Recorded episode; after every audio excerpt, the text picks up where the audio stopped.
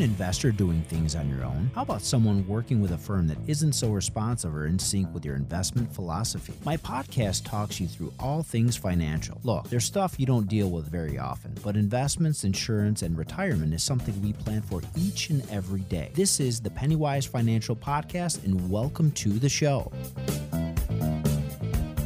Welcome to Pennywise Financial Podcast. This is Constantine here at Monarch Wealth Management with my co-host Sam Gueli. Welcome to the show, everyone. And today is Wednesday, June twenty-ninth. This is the last podcast that we have for this quarter. So if you think about it, we're halfway through the year. Uh, twenty twenty-two is halfway over. It's flying by. It, it really is. In the summer, I mean, you've got in upstate New York, you've got really June, July, August, maybe early part of September. So um, I guess almost on our way to the halfway point on good weather for our area. Speaking of good weather, we got any good news on the investment front? Come on, Sam, we got to have something good. Well, all for the uh, the indices I'm going to talk about are all positive the last week. So there's your there's your uh, okay good news. That's something. Uh, so the Dow Jones were up about two percent over the past five days, but still down about five over the last month and fourteen year to date. uh, S and P, same type of thing, up about a percent and a half over the past five days, down about seven percent over the past month and year to date. We're still down twenty percent. Uh, moving on to the NASDAQ, we're up about one percent over the past week, down about seven over the past month, and still down almost thirty percent year to date.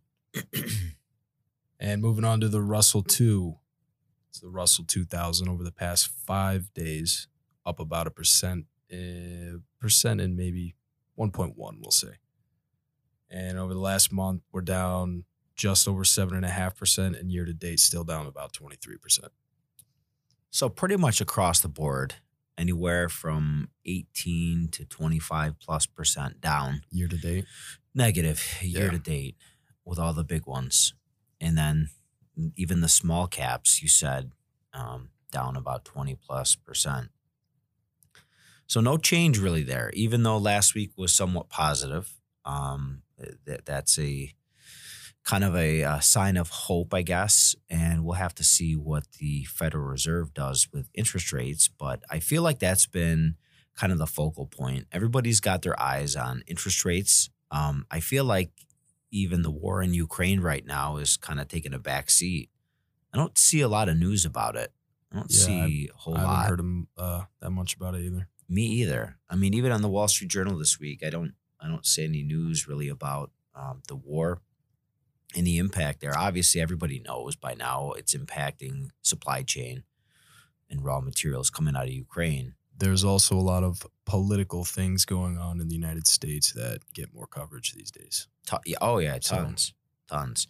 Which, by the way, I guess, well, you know what, I'll, I'll save that for uh, the later part of the show. Let's let's keep on, on track with these investment indexes and indices. Um, moving on, let's take a look at energy. As we mentioned last week, it has been the poster child for a uh, place to make money in twenty twenty-two, the energy sector. That's the X L E. Year-to-date is up uh, about twenty-eight point five percent. If we look at the last week, this thing is down just about half a percent. So seems to be somewhat stalling, slowing its trend of of going up and making money for everyone this year. But still, I don't think anyone's complaining about being up twenty-five, thirty percent in any one sector. The X L F, that's the financial sector, that thing down year to date almost twenty percent. And the last week, it's up about one and a quarter. The X L R E, that's a real estate. Oh, that one is down about twenty-one percent for the year. And in the last week of trading, again, up just about one percent. And that makes up the major indices as we look at some various sectors um, on the E T Fs. Shifting gears and looking at some precious metals, commodities, things like that, we look at the G L D. The Spider Gold Trust year to date is up about seventy-five basis points. It's been slipping a little bit, and in the last week, it's down about one percent.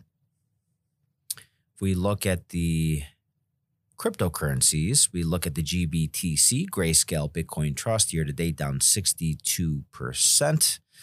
In the last week, it is down about one and a half.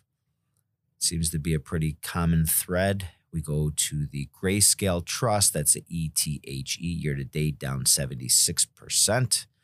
Last five trades, uh, five trading days, so last week about positive four percent.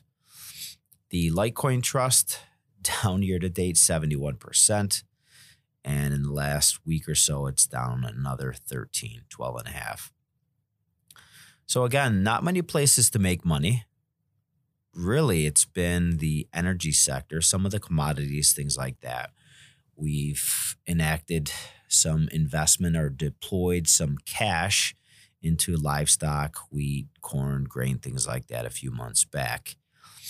We've really looked at some of the value type of stocks, the non-traditional, at least for our firm. In the last decade, they haven't been the places to be as far as making tons and tons of money, although they pay uh, pretty consistent dividends, tend to have lower multiples. The growth stocks were the place to be the last decade, uh, technology and some of the cloud computing, tend to be less uh, and kind of out of favor, if you will. Almost every day we look at the NASDAQ and that thing is pretty down pretty much half to maybe one percent. And today doesn't seem to be much different. NASDAQ is down a half a percent, S and P down forty basis points, Dow Jones is kind of flat. Russell, if we look at the Russell two thousand, that is down about a percent and a half. So when does the bleeding stop, Sam? I think a lot of people got to be wondering, when does this end? Yeah, I think that's the big question. I know that's what I've been wondering. I know that's what everybody here at Monarch's been wondering. And we're watching the T V every day, seeing if it's going to be more green or more red. But obviously, there's been a lot of red this year. There has been. Every year around this time, we we kind of look back to that old phrase of sell in May and go away. The hedge fund managers take off for the summer. Everyone's on summer vacation, I guess, but trading volumes seem to be holding pretty steady, and that means the number of people buying or selling stocks. And keep keep this in mind for just a minute. We're talking about clients who own shares of stock for the long haul, buying these companies and hoping to have them appreciate. But we see red. That doesn't mean everybody's losing money. Guess what? When those shares are going down in value, there's somebody on the other end buying those. And then there's somebody selling, right? That's what makes the stock market work. And so there are ways to invest in that manner where you can make money when the market is down. And that would be a bet against the economy. And I would say right now, there's this, this pent-up demand for the market as a whole, pretty much across the board. I'm not talking about just one sector, or large companies, or just growth versus value. I'm talking about pretty much across the board. There's this pent-up demand where you have a number of shares that have been uh, in place, and if you have dividends, repurchasing those shares, you're building up a quantity so that when the market does go up in value, I think there's going to be a short squeeze. And I think you've had some hedge funds betting against the market and the economy in the last maybe three or four months, and they've made a pretty handsome penny. You know, when, when you rattled off those numbers, fifteen, twenty, eighteen, twenty-five percent for small caps year to date, just imagine if you're betting against the market. That means you're positive the inverse of that, maybe even more. And then if you add in leverage, there are ways to capitalize on that. So I have a question for you. Yeah. How exactly do you bet against the market? That's a, that's a great question. Like, you know, you, you buy a stock. How could somebody be betting against you? You can do that in a couple different ways. Uh, one way would be selling a call option against the stock that you own. Not necessarily a bet against the market in that case, but let's let's take an example. You buy Coca-Cola stock. It's trading at one hundred bucks a share. You buy one share, right? You could sell a call option, meaning if uh, Coca-Cola stock goes to one hundred ten bucks. Uh, somebody could buy the right, the option to buy it from you at one hundred ten bucks. So how would they make money? Well, if you have somebody on the other end, they buy that option. They might think that Coca-Cola is poised to go up to one hundred twenty, one hundred fifty. So that to them would be a huge opportunity to be able to buy it from you at one hundred ten bucks if it was trading at one hundred fifty. So they would make the difference. It would cost them some money. They would pay you to buy that option, right? Now for you uh, as an investor, you hold that Coca-Cola stock. So if somebody bought that option from you, you would let go of your stock and they would take that away from you. You collect a premium when that happens. So let's say Coca-Cola stock stays pretty much flat, or maybe it goes up to one oh eight, one oh nine, one ten. That person is probably not going to exercise their option. So you collected maybe a couple bucks to uh, sell that option. You still have Coca-Cola stock. Might not be trading at one hundred fifty, but let's say it's not trading at one hundred eight, one hundred nine. You made your eight, nine percent. Plus, you collected a premium to get that. You collected an additional two two bucks in premium. Now, if if Coca-Cola stock went down to eighty bucks, you still collected that premium, but now the stock price is down. But you made money on the option that you sold. Now, if you want to bet against the market, you can buy put options, meaning that you're going to borrow the stock from someone like Sam, Coca-Cola stock. Let's say you offer to sell it to somebody for ninety-five bucks. So Coca-Cola stock goes down quite a bit to, let's say, eighty bucks. You already have a commitment from somebody else to buy it from you for ninety-five bucks a share. So you made fifteen bucks on that spread. So that's the way to bet against the market. And then they have, and, and you could, that's just one stock example, but you can, you can do that on an index, S and P five hundred, Dow Jones. You can do it on a sector. You could do it on an E T F. There's all kinds of options that you can trade. And that's just one time leverage. There's two times leverage, three times leverage, inverse the market. And those can get pretty dangerous if you don't know what you're doing. We don't advocate for our clients to do that. Um, it's more of a gamble. Mm. It is, because there's expirations on those.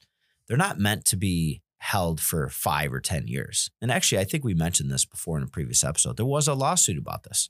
I had a client that went on to one of those, like either Robinhood or T D or Fidelity, had the option to buy this three times inverse the market, made some money in the first thirty days, held onto it for another two years, and lost like sixty-five, seventy-five percent of his money. Didn't understand that this was like a short-term type of holding. And we plan for long-term. So a lot of those short-term bets, you know, we're really not taking part in that um, to, to, to really try to time the market and get it right. Got all these guys that write books on options and how to trade them. We are not options masters here. I, I don't get involved in that stuff. Um, it's kind of fun to, to look at, but we don't invest that way for our clients. And I think we're really looking for a silver lining. And I think that really happens when we look at uh, the earnings that will be coming out for this quarter. So that's going to be pretty big. In the next few weeks, we're going to start to see more earnings coming in for the second quarter. We see two consecutive quarters of negative G D P. Obviously, that's a technical read for a recession. So whether we're in one or not, we won't know until we see the results. Um, but beyond that, it, it's real. People have lost money to this point, right? And this is what's going to separate the, uh, the men from the boys, right? Because there are people who like to day trade uh, and see results in thirty days like they did with cryptocurrencies. You know, I put in one hundred bucks, it's worth one thousand dollars uh, in twenty-eight days. Can you do that with stocks? Well, maybe you could, but not with us. We're not trying to achieve those goals. We're looking out five, ten, fifteen, a lot of times twenty plus years out. So time will tell, but I think uh, we want to keep an eye on things. I, personally, I want to be looking at interest rates. I want to be looking at what the Fed's doing. I want to look at how people are spending their money. Is the economy starting to slow down? If those things start to happen, that's the time I think we'll see a change in the market. And I don't think it's going to happen until maybe later in the summer, maybe August, September.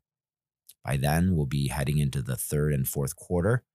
And, uh, you know, the tail end of the year, I think, is really looking promising, in my opinion. But time will tell. Maybe I'm wrong. Maybe I'm dead wrong.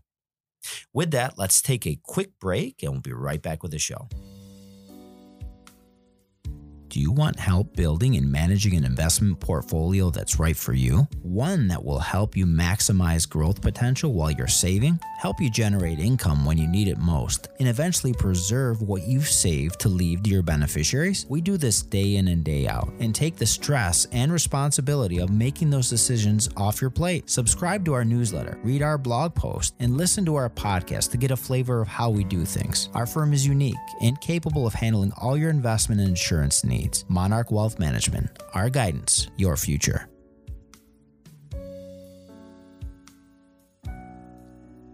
Welcome back to the Pennywise Financial Podcast here at Monarch Wealth Management, along with Constantine. My name is Sam, and we've been talking about four oh one k's and I R As and the differences between them both. And Constantine, Constantine and I were talking a little bit earlier today about the new laws put into place in twenty twenty-one, and specifically, you know, how they affect uh, business owners in New York State. So I had a question for you, Cons, and it, uh, it was just that. How are these business owners now being affected by the new laws that we saw that were put into place in twenty twenty-one? Yeah, so I'm sure first and foremost, there's a, a ton of people who own businesses here in New York, um, which is primarily where our client base is. We're in upstate New York, and a lot of them don't know about this recent legislation that was passed a year ago and how it affects them. So I think it's it, it has good intentions. There's a there's a purpose, there's a need. So let's let's talk about the backdrop first. Like what what is the legislation and, and what I think where it comes from and how people are impacted. So in October of last year. So October is kind of a I think a pivotal moment throughout the year, and I'll explain why that is uh, when we get to the restrictions on plans. But if you own a business in twenty twenty-one, our lovely governor, Kathy Hochul, signed into legislation a law that requires businesses that have ten or more employees to offer a retirement plan. So think about that for just a minute. Back in the day, and Sam, I, this probably doesn't impact you in any way. But back in the day, Kodak was a pretty big deal, especially in Rochester. You've got Kodak, Xerox, Bausch and Lomb. They were huge, huge employers for this area in upstate New York. We even had people moving from or driving from Batavia or Buffalo to work. Um, and there's a ton of other cities uh, that had this change, this shift. But back in the day, you think of the big employers like a G M, G M, Xerox, Kodak, Bausch and Lomb. What did they have? What did they have for benefits? Well, number one is they offered healthcare, fully paid. Go to the doctor, everything's covered. That has changed. Costs have been driven up quite a bit for these companies. They can't afford it. What else did they offer? Anything else? Any other kind of benefits you think that they offered? Um, the only thing that comes to mind is a pension. Pension? That's huge. And a lot of them um, kind of gravitated towards this four oh one k, this self-saving mechanism, right? This way for these people who are employees to engage in a, a method of madness, if you will, to save for their own retirement and take ownership, take responsibility, take that burden off of the balance sheet on these large companies. They just couldn't afford to do it anymore. Literally, many of them were going bankrupt because of these pensions. And so what happens is when you have a pension, you're expected to have ample reserves to be able to pay these people throughout retirement. Guess what's happening over the last fifty years? Well, it's kind of shifting a little bit more, but people are living longer. So instead of life expectancy being sixty-nine to seventy, it was being pushed uh, from seventy-two to seventy-five. And all of a sudden, people are living in the eighties, some people in the nineties, and even some people in the hundreds.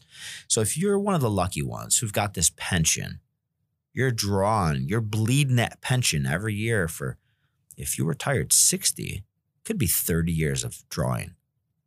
So that really put a lot of stress on companies and business owners. Just imagine if you're a small business owner, you offered a pension. So anyway, those plans are no longer found. I mean, you just can't find them. It's very far and few between that you find a pension. Most of them are frozen. You can't get in, yada, yada, yada. So now if if people's only way of accessing retirement accounts um, and income, supplemental income in retirement is to save on their own, do you think people are going to take action on their own and say, you know, I'm making fifty thousand dollars a year. I'm making one hundred thousand dollars a year. I'm making two hundred thousand dollars a year. I got to set aside maybe five thousand dollars, ten thousand dollars into a, some type of account, whether it be a savings, an investment vehicle, life insurance with investment. Do you think they're going to do that? Probably not. Probably not. They know they should, right? Next year, I'm going to start that. It's like that. Pro- I mean, my wife harps on me. All the projects, we've been in our house for almost twelve years. All the projects I said I was going to do that I just never had. We just took down a basketball hoop that's been there for ten years, rotting. Um, shame to say it, but like it wasn't very hard. I saw that thing every day of my life, just didn't do it. So people need to be motivated to do something, right? So I think that this plan, uh, this law, this legislation is a good thing because companies can no longer afford to provide pensions. So you got this new legislation, and it's not it's not foreign. Other other states have adopted similar type of plans, uh, one of them being California, where they have uh, a number of employees. You got to have a mandate. Now, what happens here is if you've got a company, a small business, and you've got ten or more employees, and you don't offer a plan for your employees, what do you think happens? If you don't offer a plan for employees? Right. You're a business owner, and, and you got ten or more, say you got twenty employees, and you don't have a retirement plan. What do you think happens? Does the uh, state penalize you? Well, I'm sure they do. They, they haven't quite figured that part out yet, mm-hmm. but they will come in and quote unquote help you. They will help you set up a plan. And in New York State, it's called the New York State Secure Choice Savings Plan. Sounds kind of fancy. Well, if I'm being honest, when the state is involved in many things, and it's not just New York, pretty much any other government-run program, um, it's pretty much a piece of crap. uh, let, let's leave it that way. But so you have some options to give uh, back to your employees. And let's think about it. So Sam Gueli, Sam owns a, I don't know, a small business. Let's say it's a uh, lawn and landscape company, right? You've got twenty employees. They're hard workers. Um, you probably want to find a way to retain those people, right? Especially in today. Nobody wants to work. Nobody wants to work. But you're trying to think of ways in um, to be creative to offer them more without costing you too much and breaking the bank.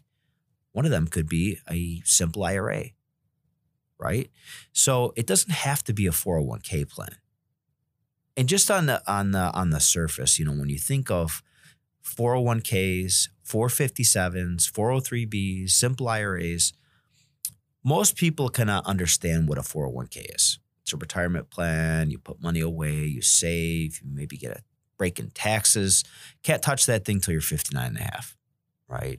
And then you hear simple I R A, and automatically when I talk to most business owners, so so right now is a pretty busy time. We're helping tons of businesses open new four oh one k's, uh, simple I R As. But when I talk to them about the differences, what do you think that they lean towards, four oh one k or simple I R A? Uh, probably four oh one k because that's the one they know or at least have heard more of. It is. And simple I R A uh, has much lower costs, and there's some different elements to it, um, maybe less bells and whistles. And they look at it as a uh, maybe a, a, a less, uh, an inferior type of plan. And it really isn't. I mean, there's some there's some parts to it that you're not able to um, employ into the plan. You, you, you certain dynamics of the four oh one k that you just can't do in a simple I R A, which is okay, but it depends on your goals. So what happens is we talk to our business owners, our clients, and we just try to go through a discovery process. Like, what's the best plan for Sam and his company? And so we'll look at cost. Cost is one of the, you know, one of the factors.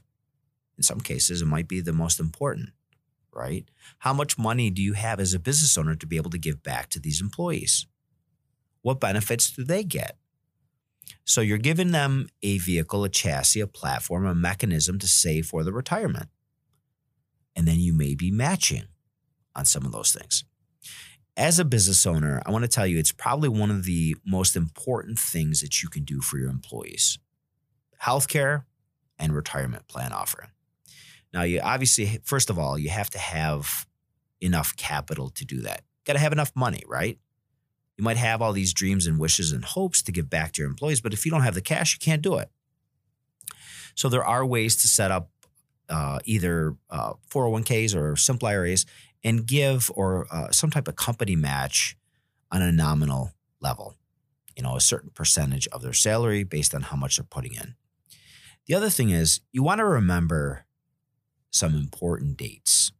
So I mentioned it was a, a pretty pivotal time for this legislation to go into place last year in October. So why October? Well, October first, excuse me, October first happens to be the deadline every year to set up a simple I R A or a safe harbor four oh one k. So that's that's pretty important. Now, why do I think this is a timely uh, month to be talking about these? So we're at the end of June, right? July's around the corner, that fourth of July. So we're already looking at next week. You're, you're um, early on into July. If you want to have a safe harbor four oh one k, if you want to have a simple I R A set up, it's not like magic. You don't sign one form and all of a sudden magically your plan is set up the next week. It takes time. You have to give notices to your participants, to your employees, to people who are eligible for the plan. So now is a fantastic time to be, excuse me, planning for a, either safe harbor four oh one k, simple I R A, some type of retirement plan. And it could be in addition to any plans that some of these individuals have on their own. Maybe they have Roth I R As. Maybe they have traditional I R As. This is not going to prevent them from putting money into those plans if they're already eligible for that. So it's a great way to give back to your employees. It's a means for them to save for retirement, because if you don't offer this, there's limited resources when you do retire. One that comes to mind is Social Security. I hope that you're not depending on Social Security when you retire, Sam, because I don't know how much is going to be left for you. And that might be extending or delaying the age you can collect. Instead of, I don't know, sixty-six or sixty-seven or full retirement age sixty-eight for you, it might be seventy, seventy-two. I don't know. Time will tell. But there is legislation. If you don't know about it, if you own a business, if you want to give back to your employees, definitely want to look at some type of retirement plan offering paired with some type of healthcare uh, if it's affordable. And there are ways, again, to form a group and uh, maybe pay little or nothing if you can't afford to do that. But there are means for you to help with your company. Make sense? Makes sense. And I think you're making people happy. You're going to have better retention if you've got a plan. And guess what? If you are a business owner and you offer some benefits, you could incentivize your employees to stick around. Because the longer they stay, maybe they get a larger chunk of that profit share coming back to them. So why not stick around for free money? Everybody likes getting a raise. And I can't tell you how happy I am when I talk to these new employees when we open a four oh one k and uh, or a simple I R A. And I tell them day one, hey, guys, guess what? You just got a raise. It's a good feeling. Anyway, a lot there. Uh, in a nutshell, if you're a business owner, don't know what a four oh one k, what a simple I R A, what retirement plan options you have, certainly reach out to us, eight hundred, four eighty, fifteen eighty. I'd be happy to work with you. With that, let's take a quick break and we'll be right back with the show.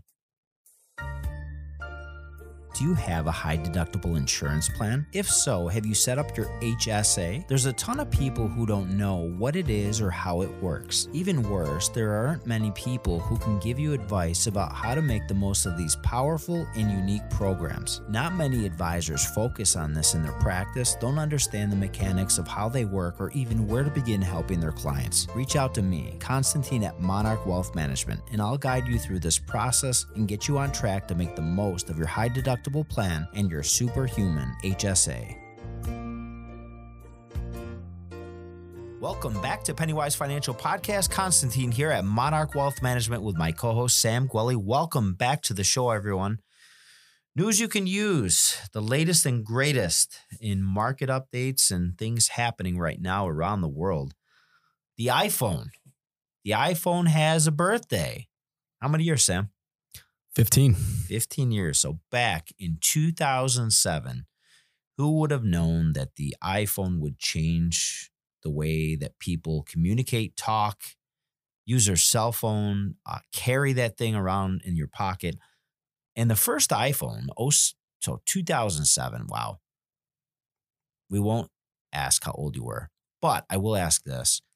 How old were you when you got your first cell phone? I think I was thirteen. thirteen. What mm. kind of, was it a flip phone back then? Yeah, it was uh, like one of those little phones where you have like the normal looking phone on the front and you flip it up and there's like a little keyboard that you can text on. Okay. So it wasn't like, like very low tech. It was like getting there. It was on the way. Yeah. I they remember. Were cool at the time, I got to say. When we were all thirteen, we had these little flip phones that had a little, like a full keyboard where you could text. We thought they oh, were the yeah. coolest things in the world. Do you remember T nine? No. You may not.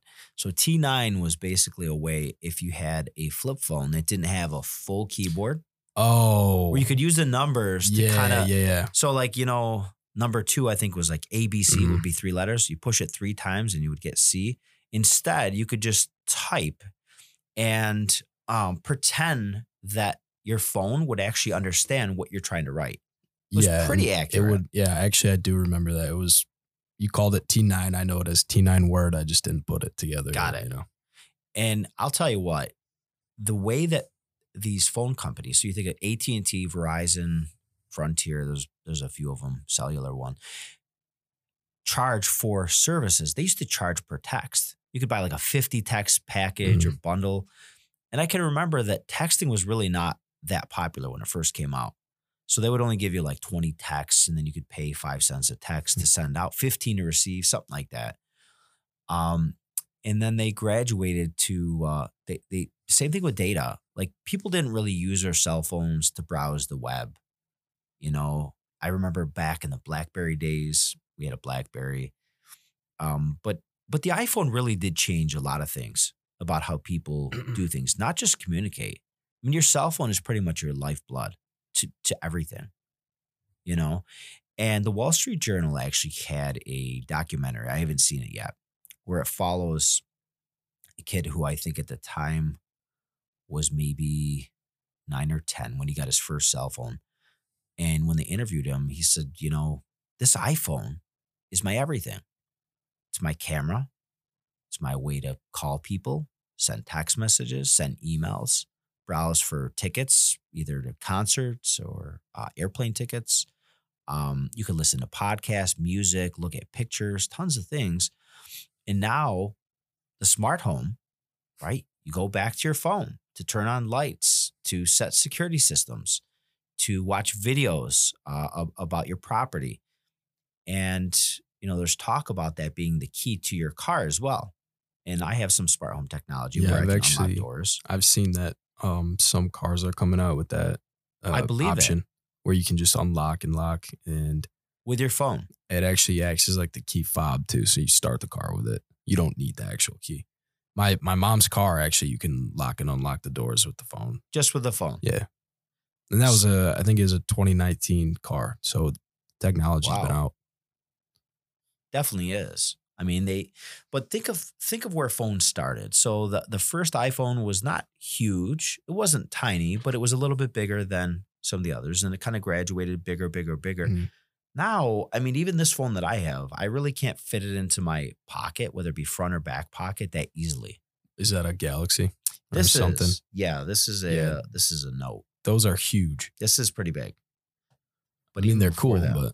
Yeah. I mean, if you're, if you're a business owner, you take notes. You, I mean, if you're going to use it for finance and surfing, um, looking at stocks and things like that, which is primarily how I use the phone. I, in many cases, don't even need my laptop. But anyway, so the iPhone turns fifteen. Uh, I could tell you that we've come a long way since two thousand seven. uh, for better or for worse. I think sometimes worse too, because it is your everything. It is your camera. Do they even sell cameras anymore? Could you buy a ca- like a low end camera just for like a regular person? Not the, I'm not talking about like the, the nice cameras. Well, I mean, I think people still like to use uh, disposable cameras because they're fun. Mm. You know what I mean? It's different. Uh, they, They sell these cameras. I can't remember what they're called, but it's like the old, old style camera. You, like Polaroid? Yeah, Polaroid. So you obviously, you know how it works. So you get the little instant film right there. And instant people, photo. People are doing that now more because it's kind of like um like vinyl records. They're doing it now because it's cool to it's like, like a do novelty. It. Yeah. Okay. I can but see that. But other than that, uh, like smaller digital cameras, I don't think people use those anymore. Because why would you? The cameras on these phones are excellent now. They are. And they have constant upgrades, different features, uh, fading, blending, uh, portrait mode, all kinds of stuff that if you had a just like a static camera, you'd have to go out and buy a new one to get the new features if you wanted that. Um, but I'm wondering too, people don't really print the, the photos. We don't. Um, I always say that I want to make a photo book. Mm-hmm. We used to make more of them, but uh, we have these smart displays in our house. That is probably my number one favorite feature. And they happen to be Google-based products, but that it goes through our camera roll and shows memories maybe of that month, last mm-hmm. year, five, ten, fifteen years ago, um, which is, we're not quite fifteen years uh, of owning these smartphones, at least in my house. Um, I was probably in my mid-twenties when I got my first phone. I'm not talking first smartphone, first cell phone. Cell phone, yeah. Because I, I wanted to fight it so bad. I said, you know, if people want to get a hold of me, they call me at the house. But it's definitely changed our way of life. So iPhone, I know they were looking at Apple stock. I think it's down around twenty percent this year. Again, wow. A tech-based company. Where will Apple be in ten more years or another fifteen years? I don't know. I I like the innovation that they have. I mean, they people the brand identity too is is a pretty big deal. The brand loyalty as well. Brand loyalty. It is. People see that Apple logo and they just, they cough up the money. Mm-hmm. Oh, it's a thousand bucks, two thousand bucks for a phone. They just pay it. So time will tell on that. How about gas prices? Gas prices. Now there's a, a federal proposal to have some type of help, if you will. Well, yeah. I mean, I don't know exactly what the government can do, but I always thought like they have the power to do something. Why aren't they doing it yet? They do. And you know, th- That's a common argument is, oh, you can't blame Biden or you can't blame Trump or you can't blame. No, not necessarily. It, oh, oil oil companies control prices. Well, sort of. Supply and demand, right? What people are willing to pay for a product. And there's certain things when you have less, when you have high demand and less supply, obviously the price is going to be pretty high. And so we already know where we are here today. But the reason I bring that up is, funny story. My wife, we were putting in gas the other day. She's got an S U V. So she says to me, I heard you stop the, the gas and then hang it up and then repump again. Did you take a break? No. I actually have to put in my card twice. It only allows us to put it one hundred dollars at a time. And then you have to re-swipe your card because it's, I guess it's like a safety mechanism. They just came out. Wall Street Journal talked about this. And so they've increased the hold on the cards. Used to be one hundred dollars max. Now it's at one hundred twenty-five dollars. Well, I can tell you several times this year, we've put in over one hundred thirty bucks for gas. So it would still require me to swipe twice. Now, this this gas uh, tax levy or whatever it is, is going to be somewhat temporary. As we, of course, head into the elections, uh, we got checks from uh, Governor Hochul. Uh, if you're a homeowner, you got a little tax incentive. I, I think it's really cute that that came out right before the elections, which is really nice. And then she also had her name on there too. So just in case you want well, to be reminded. All, it's a classic politician move. You know, but to me, it's like, I can be can people be that naive to say, oh, geez, this, what a great job. People yes. have to know. But you're they right. Don't. People don't. People don't. People don't get it. People mm. want to be, they want to hear what they want to hear. They'd rather be lied to than told the truth. Yeah, if they agree with it. If it's something they want to hear. I heard something interesting the other day, and uh, it was a saying. It said, um, I think it was, I don't want to hear your opinion. I want to hear my opinion out of your mouth. Oh, that is like, spot on. That makes perfect sense. Love it. Where'd you hear that? I saw it on the internet somewhere, of course. But I was like, damn, that that makes a lot of sense. Because that's like the idea that everybody has these days. They that's do. Why everybody's so, mm, I, I think politics these days are so polarizing, obviously. But it I think is. like that idea like behind it is the reason why. No, it definitely is. Um, and I think with that too, with gas prices, I think that does play a role in spending, and not just spending for travel, but like I said, even stuff that you do at a local level. How how many times are you going to go out in your boat and fill it up? How many times are you going to take a trip across to another city? Uh, Renaissance Festival, I think, is coming up soon. Mm-hmm. Mentioned that before. Still have yet to go, but maybe this is a year. I don't know. I, did I tell you I used to go all the time as a kid? Yeah, you did. Yeah. You did. I mean, I loved it. So, you, like, your son would love it, I'm sure. Because I was around his age when we first started going, and I loved it. It was awesome. I got to give it a shot one of these days. On the cover. Really good food, by the way, there, too. Did you so, do the turkey leg? Of course. Massive turkey leg.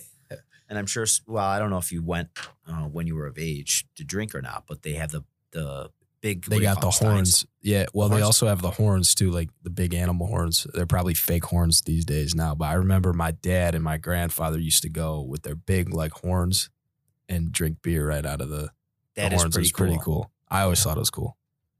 That just brought a smile to my face. Sounds good, especially on a nice hot day, nice ice-cold beer. Uh, on the cover of Wall Street Journal, Roe v. Wade overturned.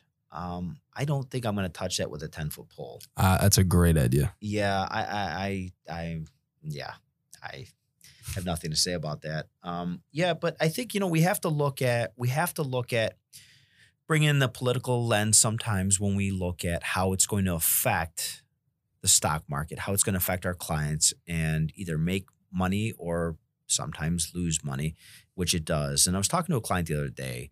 They wanted to know what we should be doing as far as repositioning. So what I have done for some of our clients is, again, looking at the losses and deciding if those are losses that we should hold on to or realize right now, partway through the year. And so, again, we're halfway through. I think that we're going to see more earnings come out to give us an indication of whether or not we're in a recession now or not, uh, which seems to be more and more prevalent as far as what people are saying. And if it's not the recession, is it next year? You know, and trying to make those decisions and, and, and coming up with a plan of not just a tax perspective, but what do we do for the final quarter of the year as we head into Q three and Q four? So guess time will tell. When we look at Loretta Mester, again, this L P L research, they shoot this out to us every week, which is a nice, useful tool. She is the president of the Federal Reserve Bank of Cleveland uh, and a voting member of the F O M C.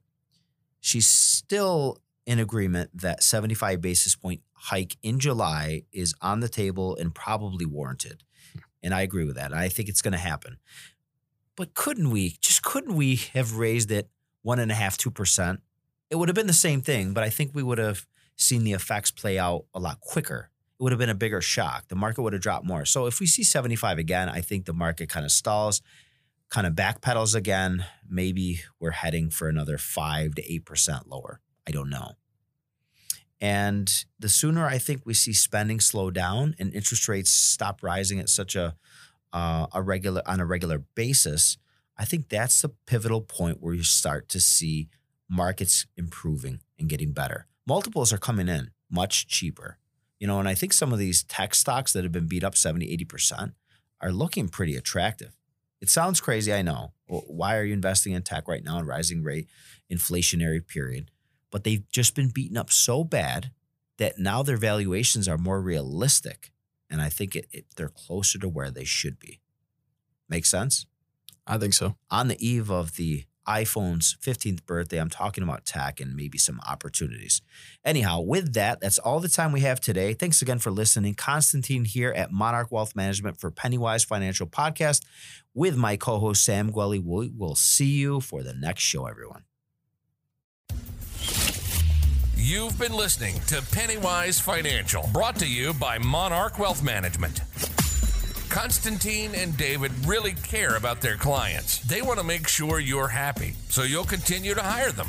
There's no commitments, and clients are free to leave whenever they want. Think about being able to pick up the phone and call someone for guidance and advice on almost anything, from buying a car, selling a home, buying vacation properties, or even selling a business. Reach out on the website at monarch wealth management dot com. There are two offices in Rochester and two offices in Buffalo. Reach out to us on Facebook, LinkedIn, Twitter, and YouTube, or call us toll-free at eight hundred, four eighty, fifteen eighty. That's eight hundred, four eighty, fifteen eighty. Until next time, this is Pennywise Financial signing off.